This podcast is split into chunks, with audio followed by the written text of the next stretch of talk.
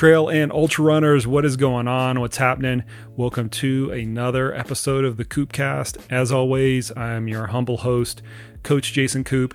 And on this episode of the podcast, we have a repeat offender in Karim Ramadan, who is a specialist in sports psychology. I had him on the podcast several weeks ago, and it was just so good. And I got so many great comments on it. I just had to bring him back. In addition to that, Karim and I had this great conversation recently in Chamonix, France, just before the UTMB and CCC events. And I, what I wanted to do with this podcast was try to create this conversation that we had in as natural of a format. And it's all about self talk and how athletes can leverage self talk for better performance. And more importantly, how they can structure their self talk throughout the year, just like you would structure any other training program. A lot of times we think about mileage and intensity and doing intervals and doing climbing, and we structure them throughout the year in a logical fashion but we don't think about some of the sports psychology skills, such as self talk, and how we can also organize that in a logical, periodized fashion. And Karim and I get down to the heart of how to do that in order to make the most out of the out of those hard earned miles that you are running and make the most out of the psychology that you can develop to leverage your best performance. It was a great conversation. I had a lot of fun with it. Here we go. We're going to get right into it. Here is my conversation with Karim Ramadan.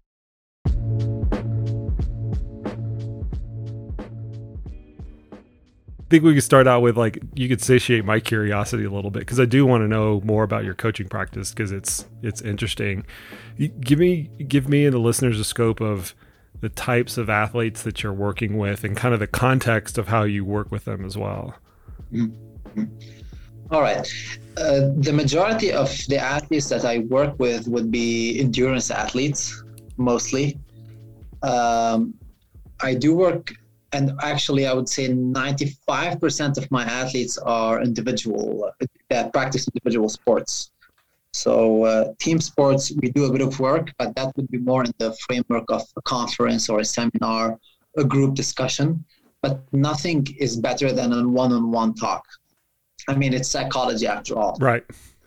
Uh, it's important in our field to treat each athlete as a whole individual, and their experience is unique. Now, definitely, you get a lot of similarities, and eventually, you, tr- you find uh, common patterns, common thoughts, common answers, and common behaviors but it's always unique. It's always linked, and the athlete would react to um, past moments that they've been through, or they would react to a certain situation, all according to what they've passed through through their lives. So environmental factors. So if an athlete would, let's say, have a really hard time, let's take UTMB as an example, uh, have a really hard time on uh, with weather, let's say brutal conditions, hard in the middle of a valley. Some athletes would take it as really normal because they've been raised in areas that's been really hot. So their self-talk would be different. Another athlete that really likes colder climate would really react in a completely different way. So their self-talk would be really different, even in the same type of environment. Um, so self-talk is something unique. It's important for practitioners to have long discussions with the athlete. Uh, I like to start to with an athlete uh, in the beginning with a lot of reflections. So let's say they finish a workout and we have a discussion, or even before we get to our let's say weekly discussion. I like them to reflect on their workout. So let's say they use TrainingPeaks or final surge in the comment box where most coaches would put comments and feedback, I like them to spend some time there, like two minutes after a workout, say, okay, uh, first I like them to rate their RPE so that I understand also what's going on there. I do like to get insight on their uh, physiological data a bit, just to try to link things of how they're going, try to understand their feelings in relation with the effort that was put in the workout. And then here they start to dive in reflections. Um, let's say they would say, okay, today I woke up feeling nice, but the run uh, turned out bad because uh, it was hot or because I felt just tired in the middle of the run. And then I try with time over, you know, week after week, accumulating all these reflections. We try to understand how their thoughts are working in a way. I try to highlight with the athlete, with the help of their reflections and our discussions, highlight if we have any chain of reactions. I'm going to give you an example from uh, one of my athletes today. He's about 12 years old, a tennis player. Um, we we highlighted today how this negative chain of reaction starts. He gets angry always at a certain point of the game, and he just smashes the tennis rack, and it's happening, you know, every other week. And then we saw like, okay, whenever he sees that the other athlete is two points in front of him, he gets anxious on the inside. This anxiety puts him in a negative situation, this critical, anxious situation. Anxiety makes him angry then he loses accuracy. He starts to put more power. Balls start, to go away from the field.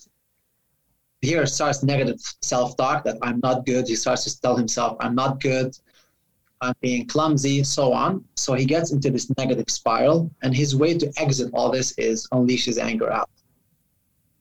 So we go back to the beginning of how he perceived and he thought about this two point difference. So in this chain of reaction that's happening, we kind of want to cut this chain and to channel it somewhere different. And it's no different than uh, a chain of reaction that would happen with an endurance athlete. The mind would read how the body is feeling. Like I'm feeling exhausted. If I tell myself like, "Oh shit, I'm feeling exhausted," I'm taking myself to a negative uh, loophole. So it's okay to highlight that something is not okay, like, okay, I'm exhausted. But then from that point, and this is where the work of the sports psychologist or a mental practitioner comes in, is to channel this highlight. It's very important to say and state the mental and the physical state you're at. Like, I'm not feeling okay. Okay, then what? Some athletes say, okay, I'm not feeling okay. I'm not good at this. I'm exhausted. I don't want to do this anymore performance drops. So here it's important to negotiate the situation with inner self-talk. Because if you're out there in a long event, you're on your own. Even if it's a three kilometer, 3,000 meter steeplechase, you're on your own out there. Your coach is away. You are with your own thoughts. You are your own guide. So you kind of want to guide those thoughts in a way. You know what the first thing that comes to my mind is is every athlete has kind of had a similar experience from a racing perspective where mm-hmm. they get to a similar point at any race and sometimes it's the exact same point at the exact same race. Aid station XYZ at this race that I've done for the past, you know, 7 years. And that common point whether it's a mile marker or an aid station or whatever becomes this fork in the road as you had as you've described it between where the performance is going okay to where the performance starts to deteriorate. And anytime that I've worked with an athlete and we've tried to backtrack what was actually going on the athlete's perspective is is to try to solve that problem from a physiological perspective I need more mm-hmm. fluid, I need more food, I need to pace something differently, like some like something physical that's that's going on. And normally when I've gone through that that diagnosis, that's actually not the case.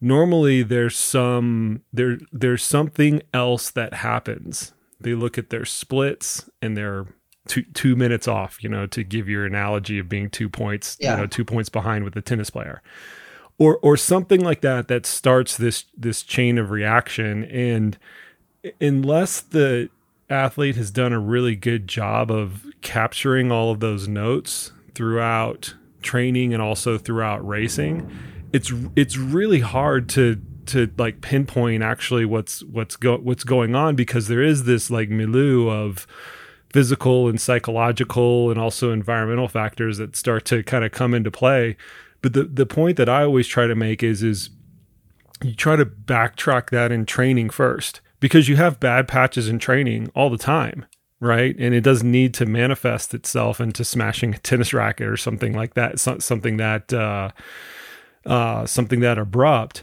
but athletes get frustrated with training all the time. And if you do a really good job of backtracking where those frustration points are and what's going on from the whole setup, physical and psychological, you're able to to to triage that into in, into into better performance because ultimately you're trying to to choose a different you're trying to choose the different fork in the road right? Once you actually get once you actually get to that point but you don't know which way you need to turn if you don't if you can't figure out what's going on in the first place mm-hmm. um, speaking of figuring out what's going on in the first place um, the reason why in the beginning when we start to work with athletes uh, we start with the reflections is to explore the organic self-talk. It's important for me to know what is this individual organic self-talk? What how do they deal with the negatives? How do they deal with the positives? How do they deal with different and various environments? What do they tell themselves these thoughts what kind of images do they trigger because self-talk is the foundation of imagery um, self-talk is always there so whenever you're thinking of something even if it's verbal it's, it's going to trigger an image and when you're alone out there uh, on the trails or especially in road running, you can easily have an image because you're not focused on the technical path. You can easily imagine something and be out. Legs are rolling, but your mind, you have an image out there. So I like to know what sort of images do they get? What are they thinking of? I like to explore different aspects of their lives, not just the athletic. What are they thinking about? Work, uh, family, personal issues, perhaps something irrelevant. I just want to know how does their mind roam out there when running, even before or after a workout. So just to know organically what's happening. Then we explore what is leading to have positive self-talk positive feels. Because most of us would easily highlight a negative run like it was so bad and we try to analyze and see what has happened. We discuss with the coach or a psychologist and so on. But we rarely think of the positive experiences. We think about it we embrace it maybe feel happy about it. Recently you see athlete posting a story when the when the training went well how we know it went well but in the majority of the time, we don't really reflect and think what has triggered this positive feel. To me, it's one of the fundamentals in my work. I want to know what triggered a positive feel because I want us to induce it later when we need it. Mm. I want us to know what sort of conditions, what sort of thoughts were there to explore and to see what strength points do we have in the thoughts of this athlete. Because let's say from the physiological point of view, to make it easy, I'm going to compare with physiology because we can easily compare. Uh, you start to work with an athlete, you make an assessment, and you say, okay, they got speed, they lack endurance, so on. And when it comes to sports psychology and self talk in specific, I like to do the same. I want to know what strength points do they have when it comes to the mind what are the weaknesses? And then we we assess to see where are we going to work? Where do we urgently need to work? Sometimes you get an athlete a month or i've had even uh, a week before a big event. Here it's like an emergency plan. I really need to find out what are the main negatives out there and then try to uh, negotiate those negative thoughts a bit. So if you've got the situation where you've identified a component or a piece of self talk that has then triggered a good workout or a good performance. You mentioned yeah. that you want to be able to leverage that again when the athlete actually needs it because they don't need it. I, I'm in complete agreement with you here. You don't, you typically don't need this stuff on good days. Everything just happens, you know, as it should on good days. You make your money, right? I tell my coaches this all the time you make your money when things are going bad. And it's probably the same yeah. in your in your scope of practice too. I like that grin on your face. You make your money when things are going bad because that's how you know that's when athletes really need a lot of help to to turn the ship around. How does that process work? Like if you've identified the types of self and you could go through a practical example. If you've identified a t- like a, a type of self-talk that is efficacious for the athlete to create a good workout or a good performance how do you then go about implementing it when you need to turn the ship around? Is is, is it as easy as just say, "Hey, listen, whenever you're feeling bad, I want you to say this to yourself." I mean, how does how does that actually practically look? Okay. Um, just to go back, it's very correct that most athletes would usually come when they have really negative experience. like most, I would say, ninety percent of the athletes come to me and they're uh, like devastated. Like we've been trying so hard to do this, we think this, we think that. Very few say, "Okay, we're in tip-top shape and we want to." We just want to keep it that way. It's very rare. So they come sometimes. It's a bit. I wouldn't say not too late. What's the right term? it doesn't have to be bad to work on the mind. Yeah. But, but that's again, the way not, everybody's not every oriented. Athlete, not not every athlete needs to work on the mind. Sometimes they're organically very very yeah. good. Yeah. It's same thing with physiology, that's, that's right? Same thing with yeah. physiology. They can almost kind of do anything in training and they'll be okay. Yeah. Yeah. Very similar. So to identify, uh, let's say, the good elements leading to a good day, definitely after it does require a certain period of uh, reflections and discussions and a lot of exploration and uh, trial and error like uh, once we try to figure out some things i would ask the athlete like okay try to wake up at 7 a.m because it felt suitable your body feels calm at that time rather than a 9 a.m run so we try to chase these little details like what what did you eat? What did you watch the night before? Who were you with? Uh, were you training with someone or alone? I have a lot of athletes that struggle when they train with a specific person. They just don't like this other person, and it would influence the run. Or someone that pushes the pace, or they enjoy to run with specific person. So we go into these details, and we try to induce them in workouts. To induce certain uh, feels, uh, a lot of athletes ask to induce flow state which is a state that you're rolling effortlessly. Um, you're not thinking much of physical. Your mind is out. You're enjoying to the utmost. So, to induce this state, uh, we try to chase the elements that induce it in the first place organically. Was it the breathing? Was it the thoughts? Was it the food, or is it the the weather and the surrounding? So a good example of self-induced uh, flow state is uh, I've had this athlete who ran um, on his own about 100 kilometers and he felt it was effortless. He finished it at ease, had no issues whatsoever. The moment he finished this ultra run, we went into the details of what did he eat before, the preparation, the weather, the country that he was in, so, and he never got this flow state in his home country. He had to travel to the same place to get it. He felt something connected beyond the run itself. So now, okay, we know what sort of uh, elements this individual needs to induce, self-induce a flow state. Um, when it comes to competition, it's uh, sometimes difficult to induce the perfect elements because they might say, okay, race starts on a different time, what you like. It, you might be a morning runner and the event starts at night. So here it becomes a bit difficult. But what we do is we try as much as we can to collect the goods that you like the pre race meal, um, a breathing exercise that you like, certain habits that you like to do. We try to put as much as we can from those so I have athletes that like to be tip top focused on races the night before an event, to be watching something uh, race related, to be sharp focused on the race. And I have other athletes that like to do something completely irrelevant. It doesn't suit them to be thinking of race. It would raise their anxiety.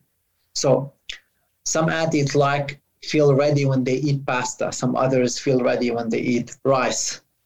So this is the amount of details that I like the athlete to be mentally aware of. Like I'm doing what I like. I'm doing what leads me to a good state. Okay, so what I'm getting from you is is you're trying to set up the entire environment based on previous behaviors and previous patterns in order to kind of like stay out of this negative space in the first mm-hmm. place. Mm-hmm. So yeah this is and i've heard i've heard a lot of sports psychologists kind of talk about that that environmental you're looking at the whole environment right training partners time of day what you're eating all these things you're trying to make conducive to the training session and the and kind of the athlete as a whole. My thought always goes to overload and adaptation though. Cuz that's my that's my background, right? It's more of a physiological construct. And when I hear this we're trying to create this utopian environment for the athlete, the thing that that my mind drifts towards is reality isn't like that.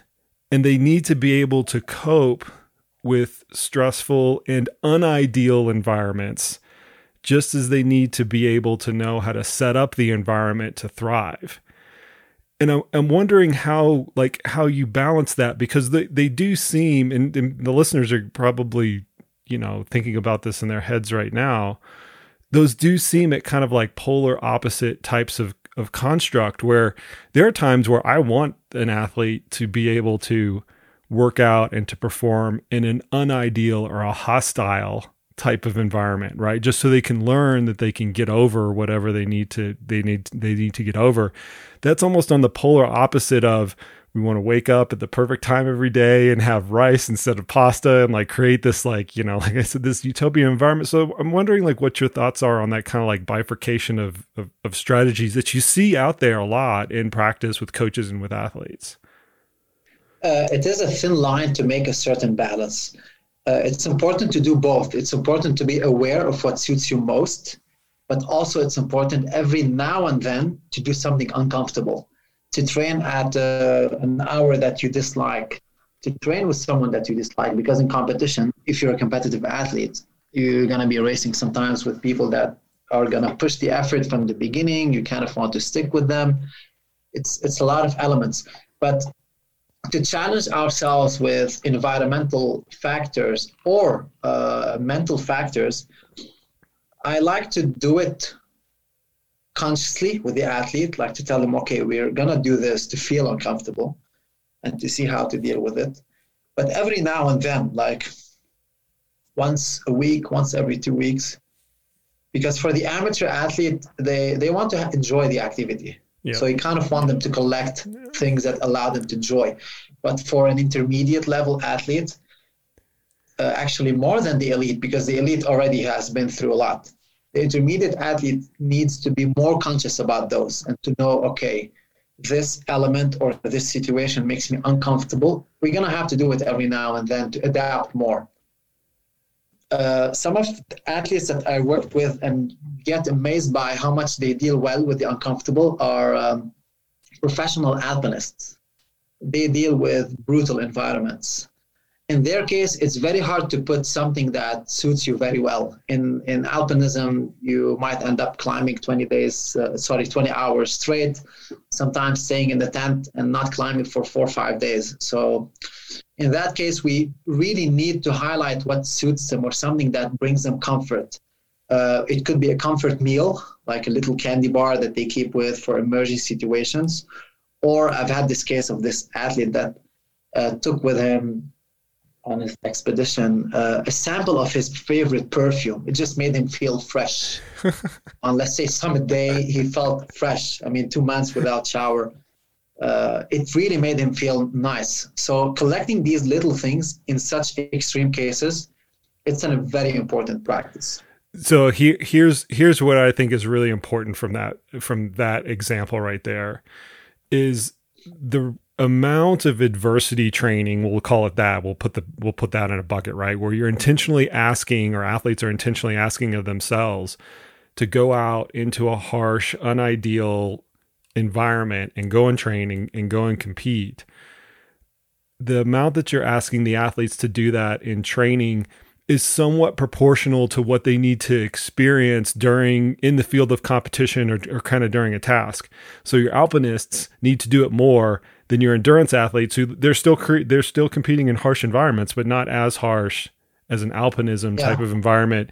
And my personal coaching ratio is about one to five, meaning when we're when I'm looking at organizing an athlete's schedule and things come up, they don't sleep really well for a couple days in a row, or the weather is crap for a few days in a row one out of every every five of those instances or maybe two out of every five of those instances i'm telling them just to suck it up just suck it up, get it done. You need some adversity training. We'll it's not going to be the perfect training day out there. You'll kind of get it done. The other three or four out of five times, I'm reorganizing it to to suit a more ideal outcome for the particular workout or, the, or for the particular phase. And that's because I know during race day, you know, unless they're doing something kind of off the charts from an FKT perspective, or we know they're going to be in a really challenging environment, mm-hmm. it's not going to be so off the wall that they're going to have to have a super honed skill set in that in, from that perspective. It depends on the level of the athlete. That's true too. Yeah. If again, if it's an elite athlete, you, uh, it's easier to get them to you know tell them get the job done. Uh, an amateur it depends on the character in that case on the organic character of what you have initially. But i think it's the most challenging with sub elite and intermediate athletes because if you put too much of those they might end up disliking. So we see sometimes a lot of times sorry especially with younger athletes sub elite and you feel like okay they're going to have a bright future this is it. Training becomes challenging lifestyle become more structured and then you stop seeing them. Yeah. they vanish from the sport. Yeah because they stop they stop liking what they're doing. It's because we're challenging them too much. So here it depends. I get cases of athletes that are mentally depleted simply because it has been so much challenging for them and so much structure. So here, okay, we discuss with the coach like, okay, we kind of want a different strategy. We kind of want something that suits what they like, a specific time that suits them most, conditions that they like in a way just for a phase until they mentally recover, feel fresh, and then here, okay, we start to challenge them again every once in a while. Um, I like to work up close with coaches, not just with the athlete. I like to be very much connected with the coach to know what's their philosophy in training, to know how much are they willing to challenge the athlete. And here, okay, we make this. We, we got we got to work as one team to know around this coach, around this athlete, to know like what are the goals of this athlete, what's his character like, uh, how much are we willing to develop their mental capacity, because a lot of uh, aspects from mental capacity development they come from the physical training. When you put them in brutal conditions that they dislike like heat or cold uh, after that you're going to get an outcome of okay, they will start adapting to training in the rain. They'll either figure it out or they don't. Yeah, I've had a case of an athlete that, like, you, you you couldn't tell her okay, train in the rain. She was using treadmill whole winter, and then yeah, and then we she was in training camp, uh, and weather was brutal in that area in winter, like the worst conditions. Temperature was five degrees Celsius with rain and wind. This is like it's not snowing. Yeah, that's uh, which makes things easy, yeah. and it's it's miserable, yeah. wet and cold. Yeah. You don't want that. Miserable. But she just got used to it. Every day she was out twice, so she just got to it after a couple of weeks. Um, but sometimes you get athletes that break and say, okay, I cannot do this anymore. So you challenge them a bit. You say, okay, how about we try this today? Uh, tomorrow we do, okay, two days off, we train on a treadmill.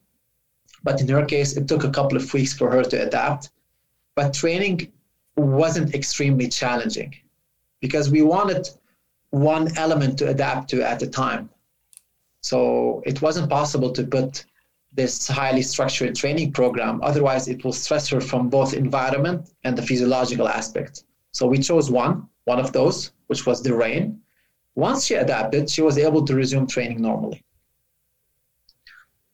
This, in this... the beginning, her self-talk was horrible. She was feeling miserable in the rain, like I'm cold, I'm struggling. And then it was like, okay, once the rain coming, I'm ready. It this... was amazing to see in two weeks how this self-talk transformed from complete negative, denying, like, like how she was asking herself, what is she doing out there? Like, yeah, what right. am I doing? and then it was like uh, it became joy it became like something she wanted she wanted to train in the rain eventually so I want to come back to this aspect of how athletes can use self-talk and intentionally develop it and use it to their advantage. Because the example yeah. that you just mentioned is it, it, we keep using the word organic.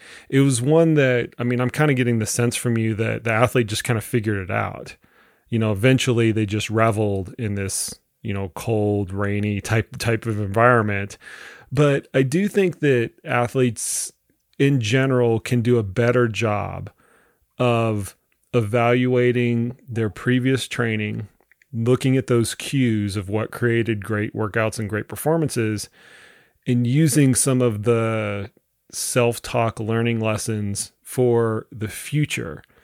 But I don't think a lot of athletes have a pathway of how to actually do that, whether they're kind of DIYing their own training or they're working with a coach or they're working with a sports psychologist. And so when t- take take us through what like how you actually do that as a practitioner. You already went through okay, we're going to evaluate, you know, we're kind of going to evaluate yeah. the notes, we're going to look at, you know, what what is in TrainingPeaks, what's in Final Surge.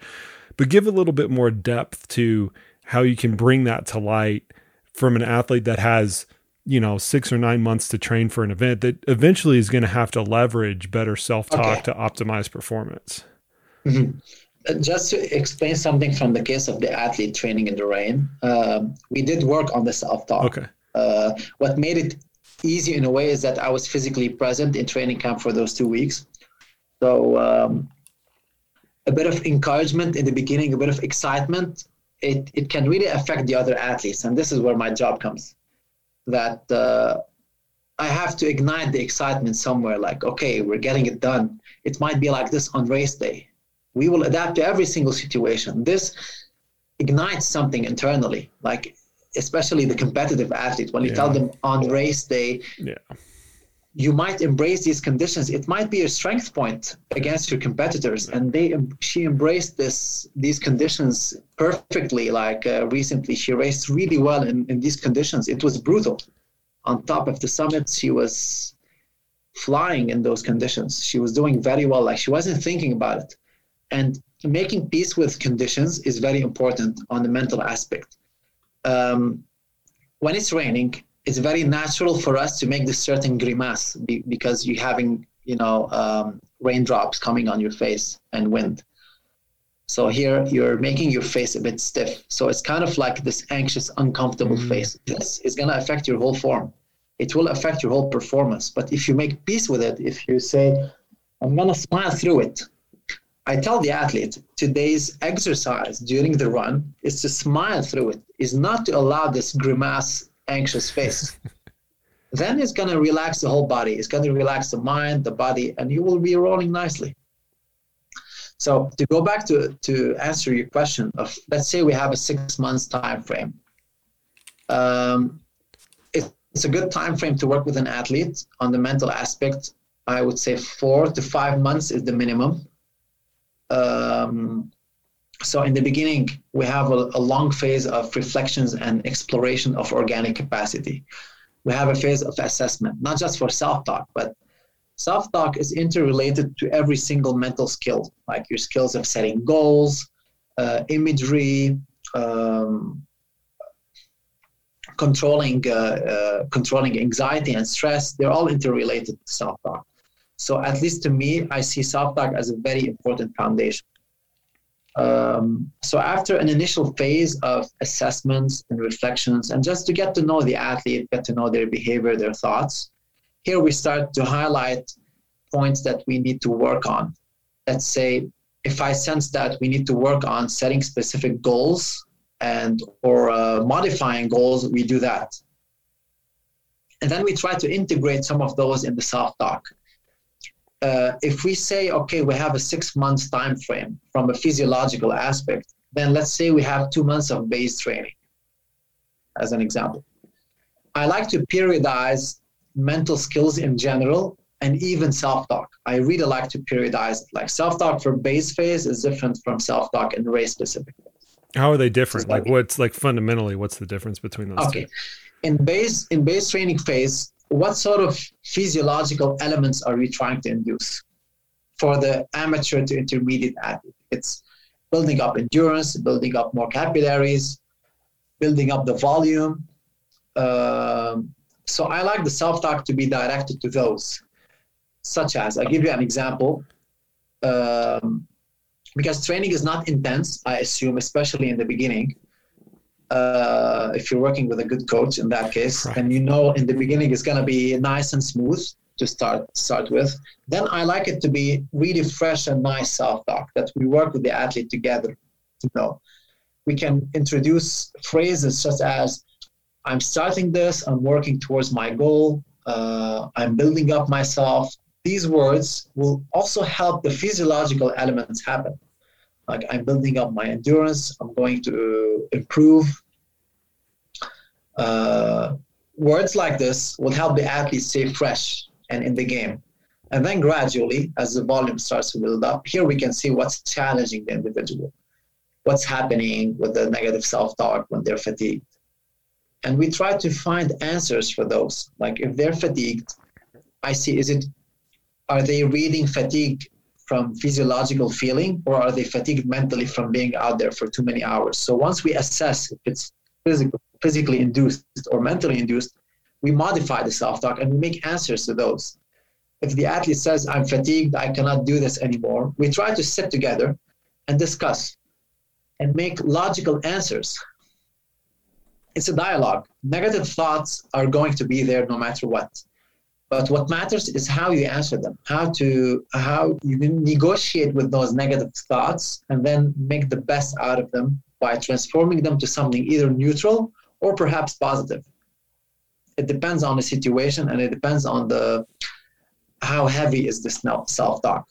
Let's say uh, after two weeks of break, this athlete starts with their base training, and on the third week, uh, he or she would run with an athlete uh, that's a bit fitter, a long run, a bit fast, and they fall back a bit. The athlete here is going to have self negative self-talk. Like, I'm not good at it. They're better than me. How am I going to catch up? So I like in that case to prepare the athlete for such situations. Uh, once we highlight that we are getting such types of self-talk, and in base training, I like to. I mean, it's common for athletes to get these sort of feelings in early phase of training. So we try to prepare the athlete mentally what to answer those. Uh, we can we can put answers such as, okay, I'm in the beginning. I'm improving a bit. It's going to need a little while to get back at it. Uh, and try to make logical answers for those. Like it's okay to be a bit uh, below my regular level. These answers are neutral and a bit logical. We cannot make it 100% positive in that case. Right. You're going to have to suck it up at some point and say, okay, this is how it is. It is what it is. Yeah, it is what it is. And then week after week, we see how things go. And then let's say we get to a little race test, a time trial or hard workout start. Uh, here I like to see what the athlete, how do they, what do they tell themselves uh, about pacing before starting a hard workout, so on, to try to prepare together what's the self-talk is going to be for the bigger events. I did this today with an athlete that she has a half marathon coming up but before the half marathon, uh, she has a, a little 5K. So we use this little 5K to test the ultimate strategy that we're going to use in the half marathon. It's a little sample. So we're both going to test the half marathon tempo in a way in this 5K race. Um, and also we're going to test what sort of words will will work for her in the beginning of the race in the middle and towards the end so after this little experiment we're going to discuss and see okay what were you telling yourself? Did it work? This few word to use on the start not to start too fast because 90% of the athletes start too fast. I mean even even the pros would do that. They just with the excitement. So this is something i really like to control with any level of athletes. Control the start. You will protect them from feeling fatigued uh, early in the race.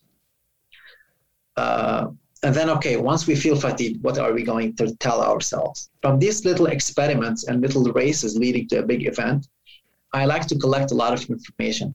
I like the athlete to reveal, hopefully, all of their negative thoughts, negative feelings. And then we try to understand what led, led the athlete to feel those and to make logical answers sometimes I've had this track uh, athlete preparing for a 10,000 uh, meter race.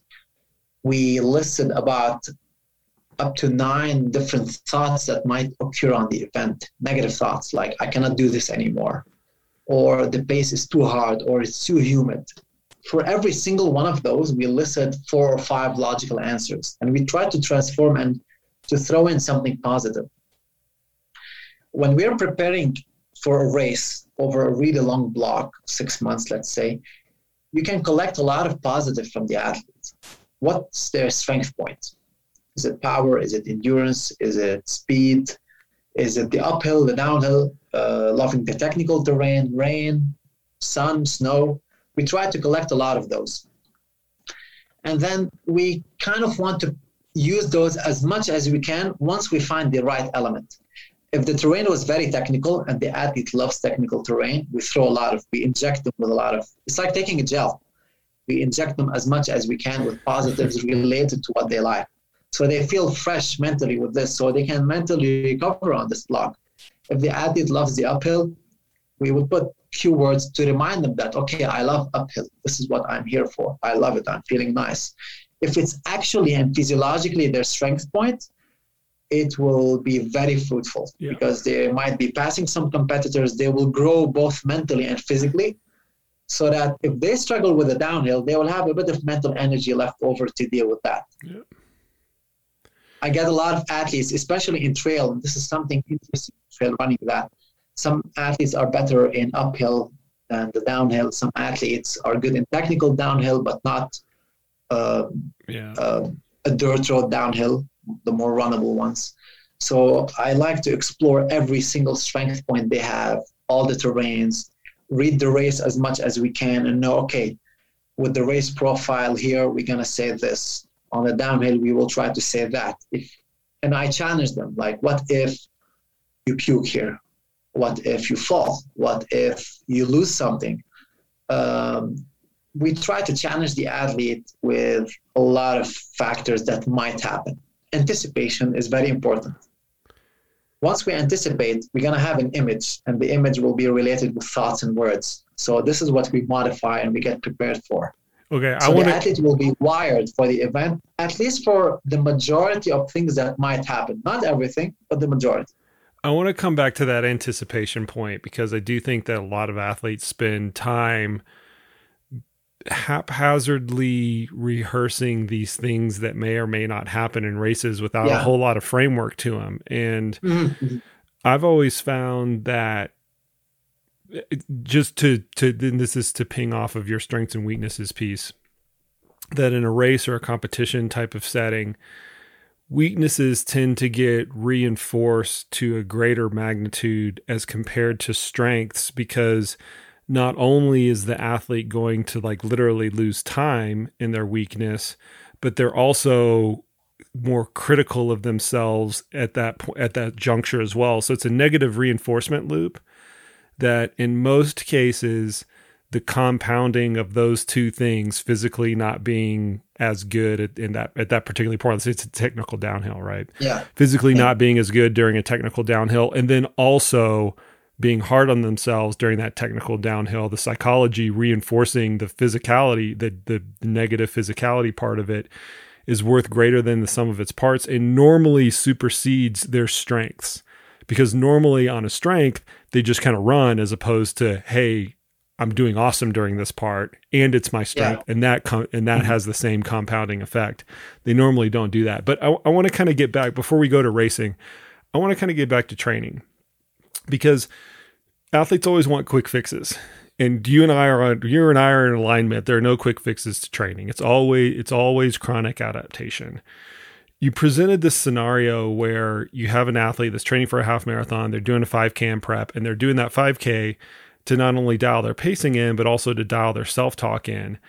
I, I, don't want listeners to come away with, oh, there's that there's a solution. I'm going to do a 50 mile, you know, I'm going to do a 50 mile training run in, in advance of my 100 mile race, and I'm going to practice self talk during this 50 mile uh, during this 50 in, mile in event. case, just to clarify, we've been working on refining self-talk for, if I'm not mistaken, four or five months. Okay, but this in is... training in little tempo runs here and there, but how to put them like this little puzzle to test it. She hasn't had the chance yeah. to race until now, so and, we didn't have the option. And that's what I want to get at. Like, how many you work directly with athletes and you also work in conjunction with coaches. How many times per week are you saying we you're going to do these specific things on this day? Like what's the right from a self-talk and a sports psychology perspective? What does that look like on a weekly basis? Is it twice a week, three times a week, every single day of the week? Like how, how does that unfold? Okay. Um, it depends on the level of the athlete um, and their needs. So I like the minimum would be two. Okay. But they have, in a way, an idea like during an easy run, we're going to say this and this and that. During a hard workout, we will experiment. If, if they're in race specific phase, they will experiment race related words that we'll use on race day. Uh, if it's a long run, we will use this and this and that. So they already have an idea what to use according to the type of the run. But if it's a high level athlete, in that case, we we're, we're dealing in a way, in a more structured way. Like I would schedule, I, I like to know with the coach what's the plan of the week way. And we schedule together specific keywords to be used in specific sessions. Even we go in depth, like say an athlete had eight times 1,000 meter repeats. We went one time with this athlete in de- really detailed level of self talk that we used for each one of those different set of words and phrases and scenarios. Like I give you an example. There were eight. The first three, we were only practicing the beginning of the race. So by the end of the 1000 meter repeat, they have never imagined the end of the race as most athletes do. They were only refining the self talk to be used in the beginning of the race and the pace to be used in the beginning of the race. Now, the middle three keyword uh, repeats, sorry, we use self-talk that we will use in the middle of the race. And then the last two, they were related to the last part of the race. Sometimes I would challenge them. I would put the beginning of the race as the last, very last one, just not to, not to let them push too hard. And this is very challenging. Like imagine finishing seven repeats, and then the last one yeah. is the end you're wired to think of the end of the race, but I'm challenging you to think of the beginning. Yeah, that's it. So what I want to know is is when you're working with a track and field athlete, that type of self-talk it seems, and so you can correct me if I'm wrong, it seems that it's fairly predictable what you need to do if you just divide the race in thirds like you did beginning middle end it's kind of going to have this self-talk pattern but i'm envisioning in an ultra marathon situation where the type of self talk is not as predictable. Never. It's, no, never. it's never predictable. so it's not even not as predictable. It's never predictable. No, no. Like what's the analog? Right, I guess is what I'm what I'm asking. Yeah. Like you're going through a track and field, you're going through a track and field example. What's the analog in an ultra marathon situation to where an athlete has this like array of self talk skills that they can deploy that is not necessarily contingent upon the chronology of how the race unfolds. Chunking. Chunking. All right, I love it. Chunking I love it. Race. I love it. Yeah. So I'll give you an example.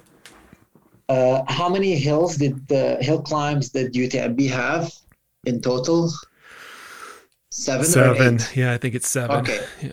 So we could, for example, put beginning, middle, end for each of those hills. Mm. This is an example. Yeah. Or to take from one aid station to another as an individual part alone and then reset again. Like, okay, I'm done with this. Now the next goal is the next aid station. So it's terrain based. It I mean, you're you're you're suggesting a terrain based chronology or terrain based approach. Always. It's so easy for us to look at any race as from terms of uh, distance and gain altogether. Most of the athletes that have been, uh, we were working together for long races such as UTMB or CCC. We did the soft talk and the imagery all based by the elevation plot of the race. Mm. I would put them to visualize. This is a, like a, uh, a month before the race, but not the week of the race because I like them to be mentally fresh, not to think of these too much.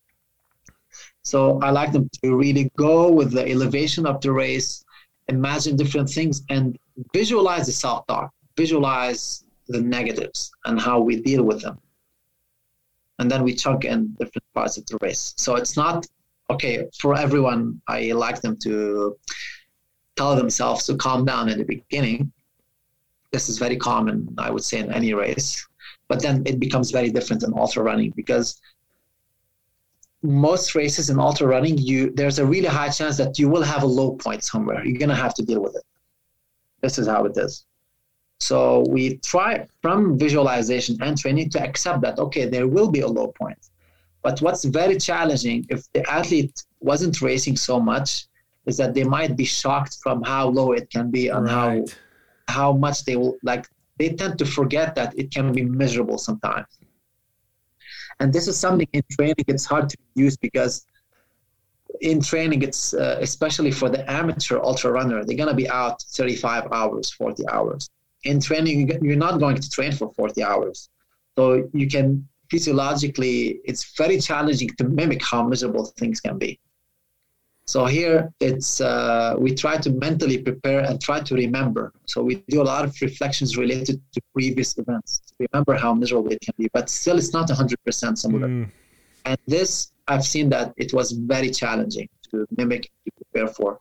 Many athletes were shocked. Like I, I even, you know, you I'm a sports psychologist, and I get shocked by races sometimes. Like uh, especially the shorter ones. Like myself every time like it's it's hard. It's brutal.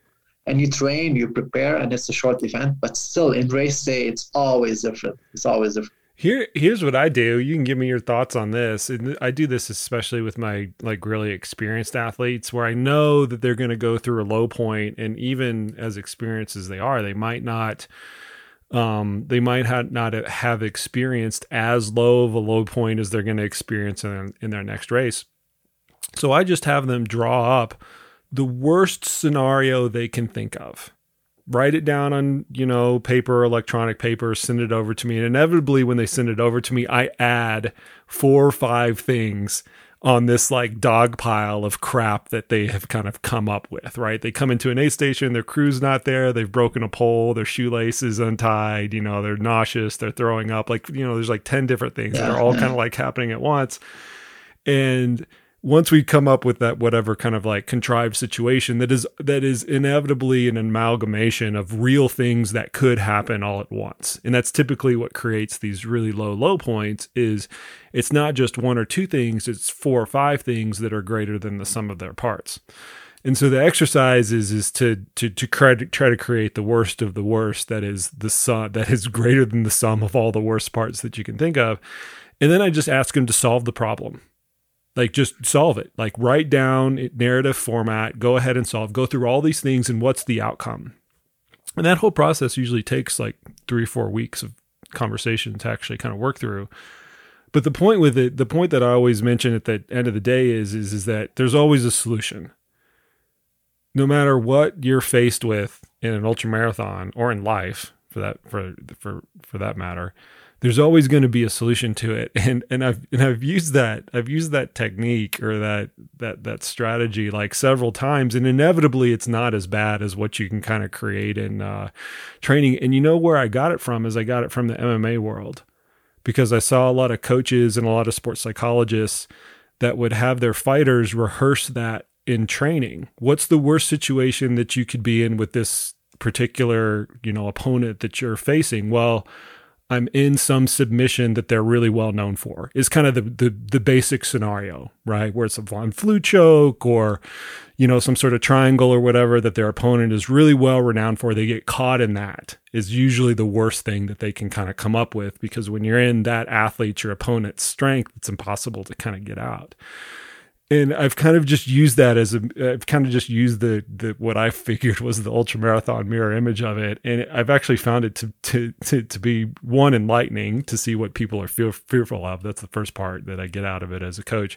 but the second one is to teach athletes that there's no matter what you're faced with, there's some there's some solution to it, and for most amateur athletes that are looking as for completion of their goal their failure point is not getting out of an aid station when they're at the lowest of lows.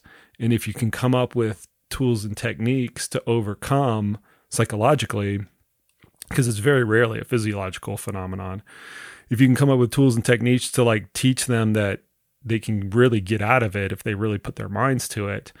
I've just found that really useful on race day. It's not going to be the optimal performance, but they're still going to, you know, reach their goal of, of, of completion. So I was wondering if, if that's, uh, I mean, what do you think about something like that? And what are some other analogs that athletes can do to like pull out of those lows?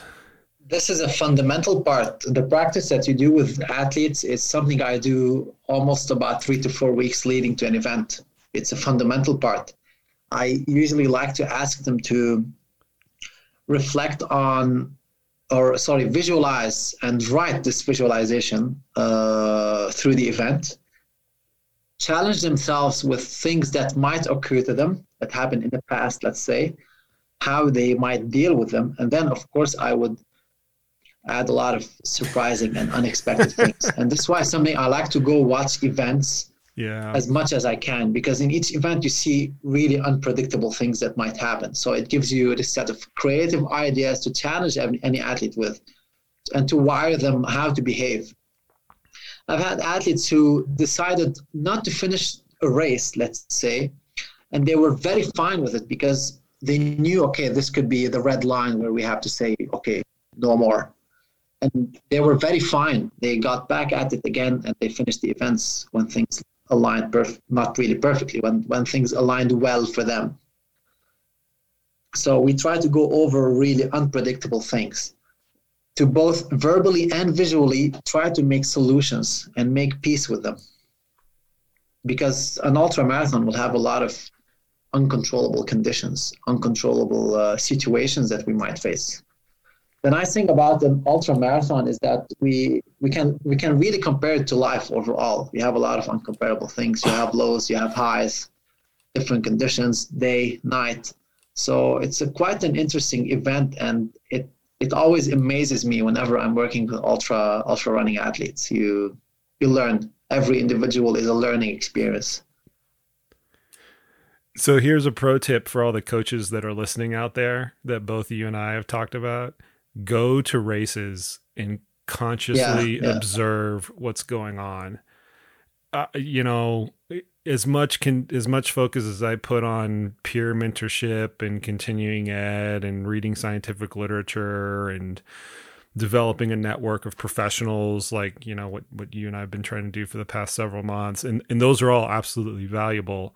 There's one really simple thing that all coaches can do to immensely improve the effectiveness of the coaching that they deliver to their athletes. And that's just to go to races and con- and just constantly and consciously observe what's going on write it down in a notebook and use all those learning lessons and deploy them with your uh, with your athletes. It's just so it's i cannot i cannot quantify how valuable it is. I wish i could charge for i wish i could like charge for that because that's like the golden goose right there being able to do that.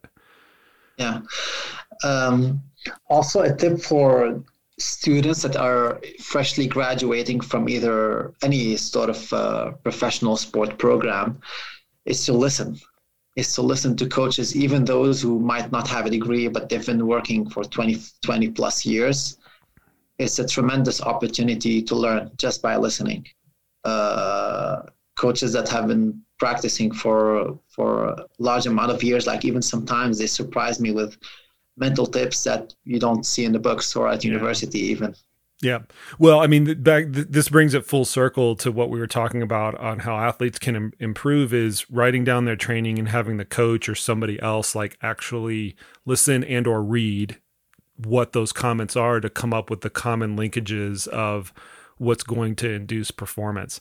I think mm-hmm. that that pattern of this is what worked and didn't work and here's how we're going to leverage that for the future you if you do a, if you put a really good eye on that it works across physiology it works across psychology it works across all of these elements of athletic performance because if you have if you first have a good fundamental framework of how things work and then you can look at those individual components to figure out how each athlete works within that base framework that is a winning that's going to be a winning formula with any athlete that you can work with period. And athletes that are DIYing it, that's your winning formula. figure out like the baseline knowledge and then look at your like really scrutinize your previous training what you've done how it works and how it doesn't work that um, that's that gives you the capability of, of unlocking so much uh, to make it simple for uh, the athletes and the listeners, just like on our previous podcast when we said mental skills should be periodized, soft talk should be periodized too. It should come in a synchronized way with your training. So sit with your coach, or if you're self coached, try to sit down, make a plan, say, okay, in base training phase, self talk is going to be related to what sort of effects I want to get from those. It should be all around joy, mindfulness roaming around, nothing really too structured because you don't want to mentally burn out. You don't want to be a race specific self talk. I will do it. I'm thinking of race too early. It even will affect your, your training sessions so much.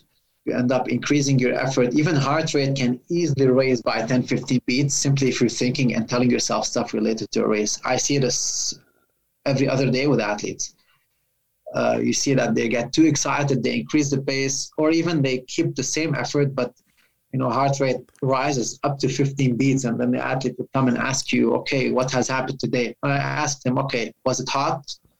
No. Okay, what were you thinking about? Was it race? Okay, that's excitement.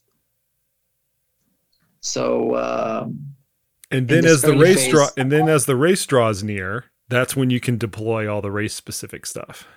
Exactly. So when you start to train for your event in really specific, first off, try to know your strengths. Don't do too much of those, sneaking them every now and then. But for the high level athletes or intermediate athletes, if let's say they hate the downhill, I hope that coaches would listen to sports psychologists in that case to know, like, okay, the athlete is really having negative self talk on the technical downhill. So we might want to add a bit of those to sharpen them up for the event to allow them to adapt. And then, okay, in parallel, we will be working on refining that self talk with physiological adaptation. Once they start to feel a bit better with the downhill, then we can find something positive and we hammer it to really start to make it eventually a strength point. Because this is what we want to do. We want to make something we're not good at, we want to make it good and eventually very good. So, same goes with the self talk that comes in parallel to the physical skills. So in the beginning of in the middle of the season we're refining self-talk. We're trying to make answers for the negatives.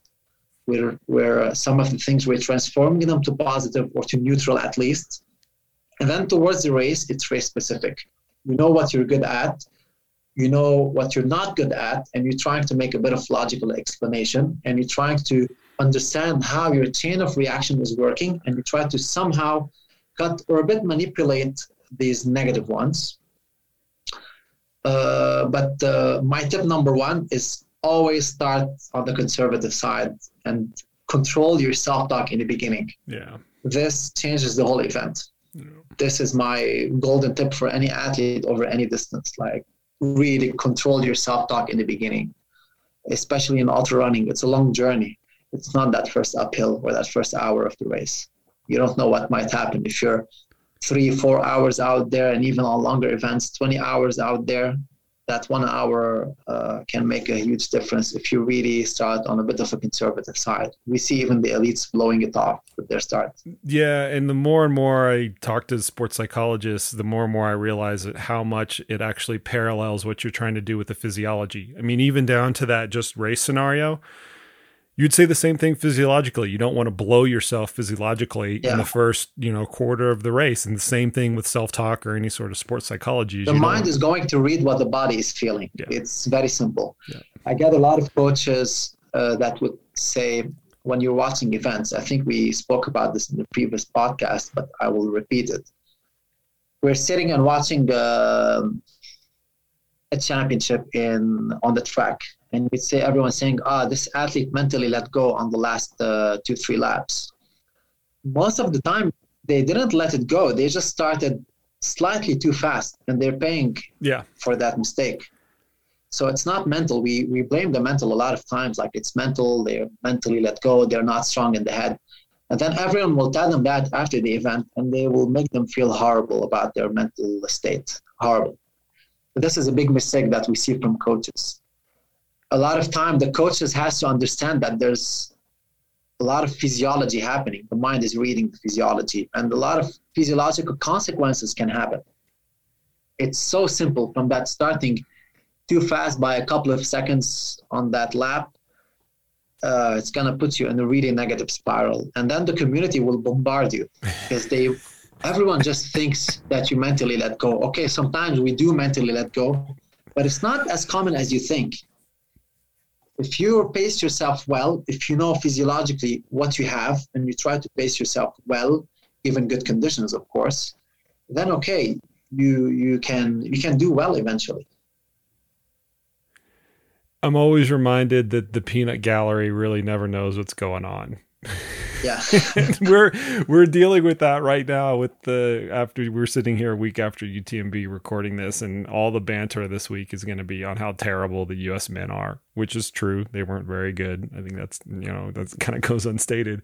But the peanut gallery as to why, and I'm part of the peanut gallery, I'll fully admit, as to why they were so bad. We very rarely what know actually what's going on at the end of the day, right? Only the yeah, only, only yeah. the athletes know, and I think if we take that as the first perspective, it offers a little bit of. Sometimes it's unrelated to uh, to things that okay, the athlete has trained uh, everything was really good the preparation the training mentally everything is fresh and sharp but sometimes you just a lot of a lot of factors can happen. It's just not your day sometimes yeah, especially yeah. on long events. Yeah. Is there tricky and you might end up dropping right. dropping and that's okay. That's part of the sport. But yeah. you know again one time things are going to align together uh, to a good ratio that you will go through your event and do well. And uh, congratulations to your athletes uh, in that case, if let's say, you know, uh, um, I'm closer to such an athlete, I would easily, a day or two after the event, sit and reflect on how things went well and explore a lot of elements. A really long discussion with a lot of, before the break, before that break, after, really, it has to be fresh. Yeah. To know, okay, what went well, what sort of things aligned well, to know, just to have an idea that what suits this athlete what happened in the head, what happened in the physiology, what happened in nutrition. Uh, it might be overwhelming to for the athlete to work with several professionals. So let's say if I'm a sports psychologist, I'm gonna have a discussion with her. If you're her coach, the physiological aspect, you're gonna have a discussion, and then maybe the nutritionist. This is a lot. Um, but for high level coaches, I recommend really knowing a bit of everything just so you can help yeah. other professionals get an insight rather than doing separate discussions. Like I know you're really keen on knowing a lot from a lot of fields, so you can somehow discuss a lot of elements all together but uh, for uh, for a lot of coaches it's not like this. Yeah. So we're ultimately jacks of a lot of trades and masters of none. I have yeah. to give a little bit of context to that. So Karim and i we sat down we had pizza and a beer the day before ccc was it the day before ccc it was like in, in UTMB, yeah. I think it was the day before, and yeah, and we we were having this we were having this casual conversation about the races and things like that and um, I happened to mention uh, one of the athletes that uh, I had out at those races that I was that I was crewing for that she intentionally had gone through a big mental shift in her psychology and we were going to see how that worked out during this race. And i remember telling you i was like it's either going to work or it's not you know and if it works this is yeah. what we're going to start hammering down on it because it, it's we found a winning formula. If it doesn't work we'll just try you know just kind of try something else. And the proof's always in the pudding. That athlete was abby hall. She had a fantastic race breakout race. I've written about it you know it's and i'll link all that up up in the show notes but it's it was neat to see that come to fruition because you know you as my witness I went through the mental change that she actually went through and it paid off. You know, it, it paid, it was part of what paid off in a big performance. It wasn't the only thing, but it was a big part of it. So yeah, sometimes these things actually yeah, work out like we experience. wanted to. It was. Yeah. Yeah. All right, man, we're going to let you go. I, thanks for coming on the podcast, especially such uh, short notice, because I did want to kind of capture the essence of the rest of that conversation uh, that uh, that we had over in Chamonix. Before we let you go, where can people find more about you and what you do?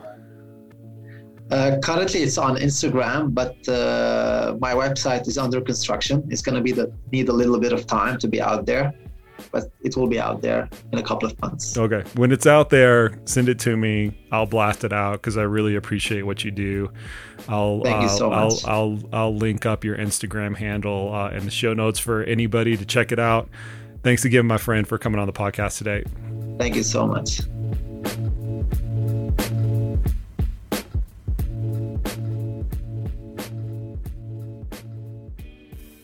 All right, folks, there you have it. There you go. Much thanks to Karim for coming on the podcast again today and explain to us how we can leverage self talk for better performance. I can't tell you guys and gals out there how much I am coming to appreciate more and more as my career goes on. All of these fantastic sports psychologists that are out in the field helping athletes, and also how I've appreciated how this sports psychology aspect can move and be periodized in tandem with the physical training aspect that we tend to put a lot of time and attention to. I appreciate the heck out of each and every one of the listeners out there. As a reminder, this podcast has no sponsors and will never have sponsors. That is a promise that I made to the listenership at the very beginning of me starting this podcast. And it's one that I have dutifully attended to throughout the course of this podcast, despite people hitting me up and companies hitting me up every single week, wanting to throw me a few bucks to endorse their products.